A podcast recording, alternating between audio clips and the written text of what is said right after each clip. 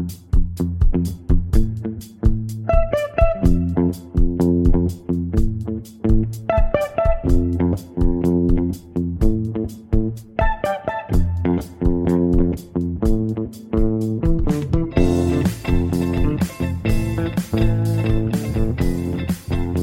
to The Gradebook, a Tampa Bay Times podcast on Florida education issues. I'm reporter Jeff Solochek, and this week our guest is Shannon Durant, chairwoman of the Hillsborough County School District's Title VI Committee, which oversees the education of Native American children in the school district. This past week, Durant and her committee worked with the school district and came up with an announcement that had been 18 months in the making to change some of the school mascots that had been named Indians, chiefs, and warriors. They, they looked at those as being unacceptable and they wanted to get them to have different approaches. They also looked at some of the high schools, which they're not changing their mascots per se, but they are going to be changing some of those traditions behind some of the things that happened at homecoming, football games, and other activities. Rather than me explain it to you, I'm going to let Miss Durant jump right in and explain what she's been up to. And so we're going to go straight to our interview. So, Shannon Durant, thank you so much for taking some time to talk with me on the podcast today. Thank you for having us, or me. Sorry. Thank you for having me. Well, you are the chairperson of a task force that was looking into uh, mascots in the Hillsborough County School District. Could you tell me a little bit more about how you got involved and why the issue came up? Yes, I work with Title VI, and Title VI works with the Native American and Alaskan Native American children of Hillsborough County. So there's a parent board, the PAC board, and I am the chair of that. Um, we oversee the funds. It's a federal grant that we get from the government. So we oversee the funds and um, monitor all the Native American and Alaskan Native American children in Hillsborough County. And when I say um, monitor, I mean, we look at their attendance and all their test scores, their graduation rate. Um, something I'm very proud of is that um, in Hillsborough County, we're the only group that has a 100% graduation rate, which with Native Americans is that's awesome. That's fantastic. How um, many how many Native American students are there approximately? Um, recognized in Hillsborough County, there's only about 500, um, but we know those numbers are low, and part of that is just the government the government status that goes on that.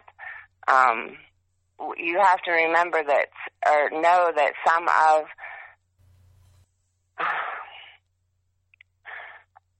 we're still coming out of a generation where like parents that were still put in car got, car sent off to the you know the Indian schools and their hair was cut and told not to speak their language. I have parents. I have one parent that is my age.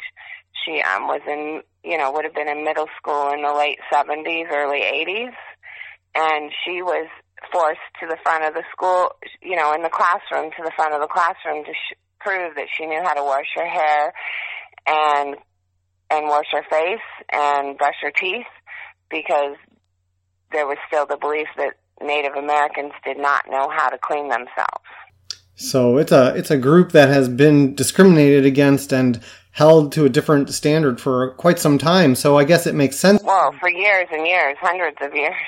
But a lot of people don't realize when when we talk about it that it wasn't just it was not hundreds of years ago. It was as early as, you know, less than 50 years ago that things were still happening. And so, in that context, the issue of the mascots seems to have a lot more relevance because you had schools that were calling themselves Indians and chiefs and and warriors and and I guess doing some things that were not very pleasant or, or very acceptable to the people who they were supposedly representing. Well, in Hillsborough County, if you look at all the schools, including the high schools and the one middle school and the five elementary schools, all of them were named in the early, the late 50s, the early 60s, except for one school, Summerfield, and it was late, it was named in the ni- 90s. And if you think about the area where it feeds into um, East Bay, if you think about the area that growth around here, that was probably the feeder elementary into East Bay, so that's why they took the Indian name. But in 1994, a federal law passed that said that you couldn't mascot Native Americans anymore. So all the schools were are grandfathered under that.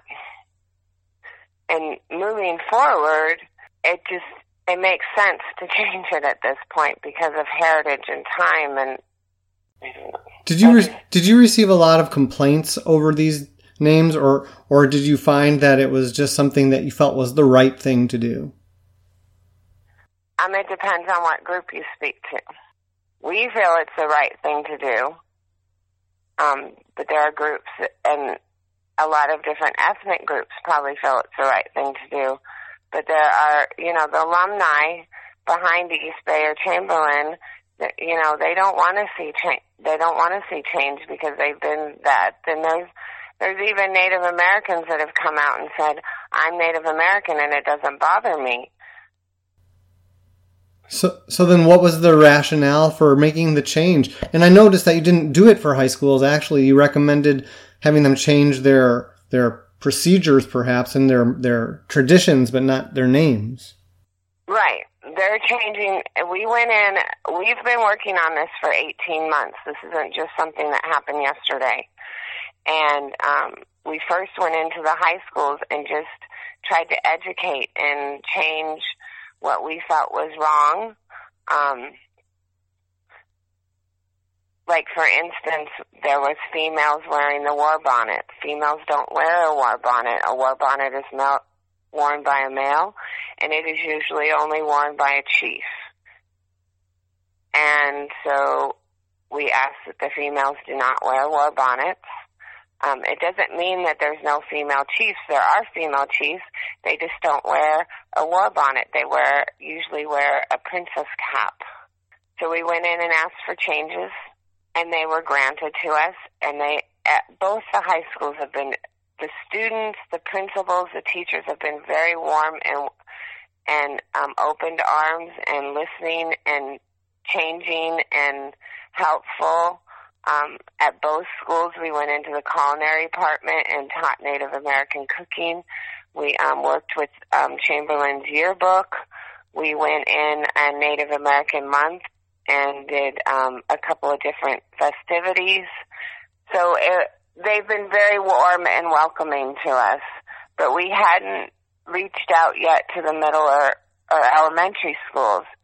And at the process that we were working with the high schools, we watched a couple of elementary schools just change their mascots from like the eagles to the crows. So we as parents thought, well, if they can change that easily from that, why can't we change the Braves to the Eagles? Sure, that makes a lot of sense. Why not? And so we asked, and it depends on what parent you speak to. Some of us asked, some of some of us demanded that it just be changed because a lot of people don't realize in the Native American culture, a brave is a male and a brave is from the age of 15 to 25 and it's somebody who counts coup and counting coup is is killing somebody. So i don't think first of all in our in our elementary schools we want to promote that and our elementary schools are not all male schools so you have females in there, and they technically cannot be brave. Well, you know, it's always funny whenever somebody brings that up. I always think about like USF and the Bulls because bulls are male too, and so it's kind of interesting because I always say they're the lady bulls, but what's a lady bull, right? So sometimes yeah. logic just kind of makes you want to scratch your head and say you've got to do something that makes sense. Right, and but I also look at USF with the bulls it's more it's more plausible for a female bull than it is a female. I don't know because it's just it's not a. What a lot of people don't realize is Native American is the only culture that's that's mascotted. I said that just doesn't seem right. I know we've been hearing about the arguments over the Redskins and the Indians from the different uh, professional teams for a long time, and and it seems like if you're trying to get some sort of sensitivity to all people around you, that you wouldn't be so insensitive with the name of a team or a mascot for a school. Yeah, well, there are federal laws against mascotting Native Americans anymore, but a lot of these are all grandfathered in. So, and you're talking about like the Redskins, the um, Washington team, they've been sanctioned by the NFL and asked to change their names, but the owners refuse to. Did you find that as the information came out that that the schools would be changing these things that that there was a, a negative backlash? We found that we received some fairly racist comments from people who were less than understanding. Yes, we knew we knew there was going to be backlash. Um, my biggest concern on the backlash is the kids. I don't want any kids to be hurt. I don't want any feelings to be hurt. This is supposed to be fun and exciting. And like at the elementary level, new and exciting. You're going to be the new generation. This is your legacy to move forward and, and, and, and change something that was wrong to something that's positive and awesome. I know there are adults that are upset, and a lot of that is alumni because you have people that you know they've lived in this area all their life, so you know their parents were Indians at East Bay, and then now their kids were East, and now the grandkids, you know, so it's you know four or five generations. I've run into that many a times from alumni but it's time. It's time to change. And then the other question we get is why now? Well, first of all, it's 2019. We've come a long way. And we only started, if you, if you Google Title VI, yes, it's a federal grant and it's huge in some commit, some communities. When we started 11 years ago, we were only the second district to have it in Florida. And in 11 years, we've grown from a very small group to a little bit smaller group. but we've also gotten a voice and people are listening to us and hearing us. And we started small with a small request of allow, asking that our Native American children, when they graduate, could wear an eagle feather. Are they allowing that or now? Is that something that they do allow? Yes this this year will be the second graduation that they will allow our children to wear eagle feathers when they graduate. So when we finish that, the diversity department asked us what we would like to tackle next, and we just asked if we could if we could enter into the schools that had Native American names and educate. And the diverse working with the diversity prob- uh, department of Hillsborough County, we um, started with the high schools and moved, for, you know, moved forward. Now the high schools are not going to change their names, and and you're okay with that? It's an ongoing discussion. That's fair. Do you think at some point they might, or are you going to continue to push for that, or is that something that will just you know because of the traditions probably be some wall that you just can't get over? It's an ongoing discussion. When somebody says an an- the same answer like that twice i know that it's really something that's a that's a testy touchy little subject but i will let you off well we're recording when we're off not recording I'll, I will mention this. I worked in central Illinois for a while, and there was a school there in a small town called Pekin, which they claimed was halfway around the world from Beijing in China, and they called themselves the Pekin Chinks forever. And then a superintendent came in, it was in the 1980s, and said, That's just so racially offensive. I can't believe you have this name. And they changed it to the Dragons and people in the community never really accepted it, even though they were called the dragons. Maybe by now they accept it more, but they would go around with shirts and flags and banners that said Chinks Forever. And it was, it was very offensive to people who weren't from there. But for people who were from that community, it was just who they were. And I just don't know how that might play out here if you're the East Bay Indians, if you're going to continue to be, even if they change your name. I think that there will be, like you're saying, I think that there will be, it will take time.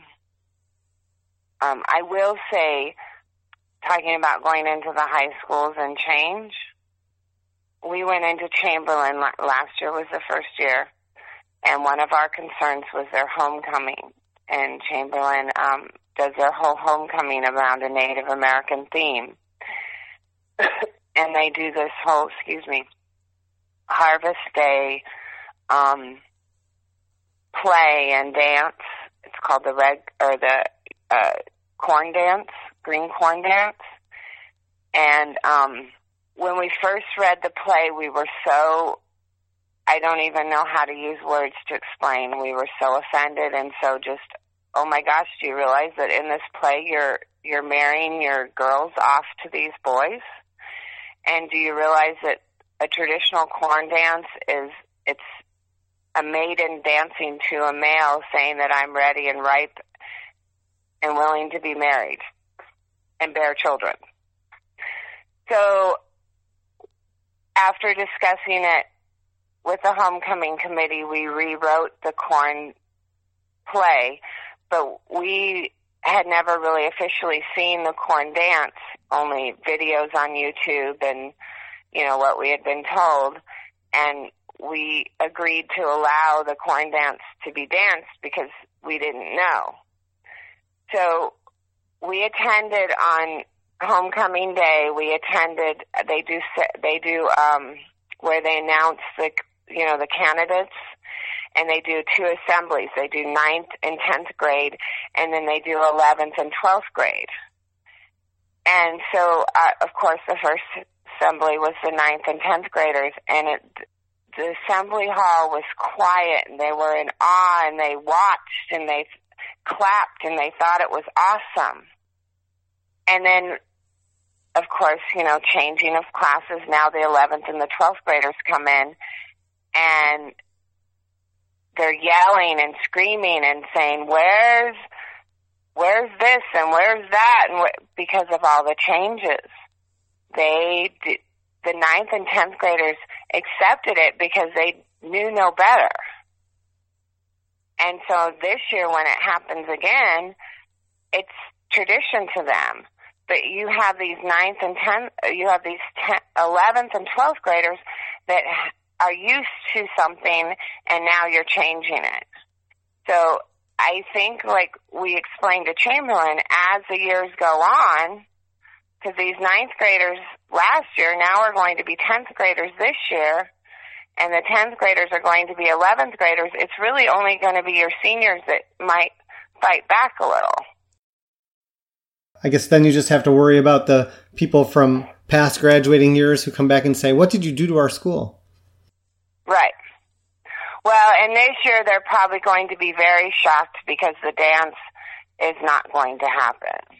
So, so it sounds like it sounds like like you said, it's a work in progress. Education is a key part, and maybe over time more changes will continue to come. But at least they've taken some big steps forward, and you must be happy that at this point you were able to accomplish this much.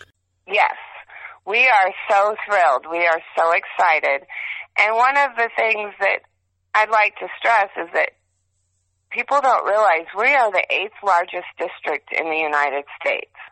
We are a huge district. If you drive from one end of the district to the other end of the district, it's a three hour drive. We have t- over, t- we have 28 public high schools. That's not counting charter schools or private schools. So we have a ton of children in our district. And to accomplish this and, and move forward and say that we are going to stand up as one of the districts to be politically correct by changing our school names to, you know, more appropriate names is so awesome. And following states like California, I, a lot of people realize, don't realize is California passed, and I think it's 2020 or 2021, that no high school college or sports team can have a Native American name in California. And I'm pretty sure New York is right behind them. And I want to say they're 2023. So for us as a district, even though it's not mandatory in Florida, if it does become mandatory in Florida, Hillsborough County can sigh a relief and say, we've already started the process. Well, I just want to congratulate you on your work so far and thank you for taking the time to explain it to us. And I look forward to seeing how it works out and seeing what your next steps are. Thank you. That's the end of our conversation and the end of our podcast. If you'd like to participate and share your views, please put your comments under this podcast post on our Facebook page, Tampa Bay Times Gradebook. To keep up on the latest in Florida education breaking news, go to our blog, tampabay.com slash gradebook. If you want to share this podcast with others, we're on iTunes, Google, and other places where you can get podcasts. Review it if you'd like to help us in getting it pushed up the charts and have other people find it as well. We appreciate any of your thoughts, including who you'd like to hear from or what you'd like to hear about. Send an email to jsolochek at tampabay.com. I'm reporter Jeff Solochek. Thanks again for listening.